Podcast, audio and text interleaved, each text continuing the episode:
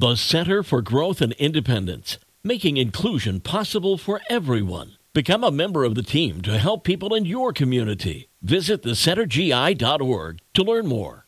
So romantic this morning on 98.3 The Coast with Extreme with the best mix in the morning show. It's Ginger Martin here. It's Valentine's Day, and we've got a Valentine's Day version of Coffee Talk for you this morning. It's from Honor Credit Union. Come be part of it. So I'm wondering, do you consider Valentine's Day a really a real holiday to celebrate?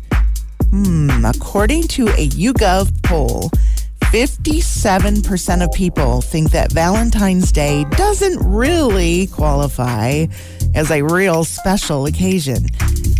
And they say it's too commercial. It's just too commercial. Surprisingly, 48% of those people who said that are women.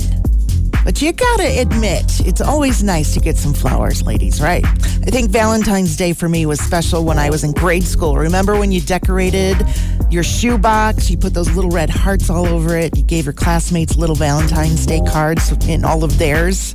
Those are the best Valentine's Day memories. So if you do like to celebrate Valentine's Day and expect something special, what would be your ultimate gift? Flowers actually came in at number six on a list of the top 10, followed by a trip, a massage or concert tickets, chocolate, a nice card, and number one was a nice expensive dinner out. Okay, I get that. Hopefully you will get your wish today.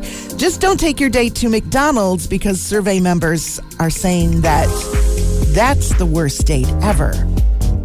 Or at least the first worst first date. Unless you both like eating there, then who cares? That's your coffee talk today from Honor Credit Union. Come be part of it from 98.3 The Coast.